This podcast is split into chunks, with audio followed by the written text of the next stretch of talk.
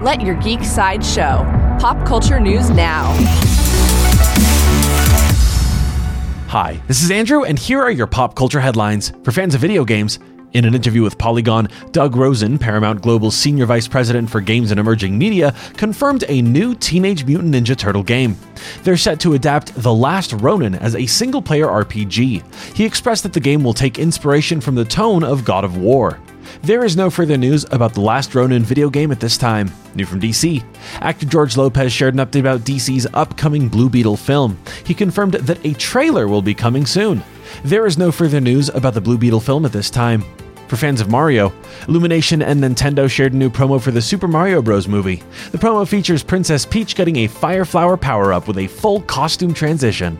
The Super Mario Bros. movie will jump into theaters on April 5th. Finally, from Paramount, Paramount shared the final trailer for Dungeons and Dragons Honor Among Thieves. The trailer has a variety of reviews, including one that insists this film features the most Chris Pine a Chris Pine performance has been in a long time. Dungeons and Dragons Honor Among Thieves will fly into theaters on March 31st. This has been your Pop Culture Headlines presented by Sideshow, where pop culture is our culture. For any more ad free pop culture news and content, go to sideshow.com forward slash blog. Thanks for listening, and don't forget to let your geek side show.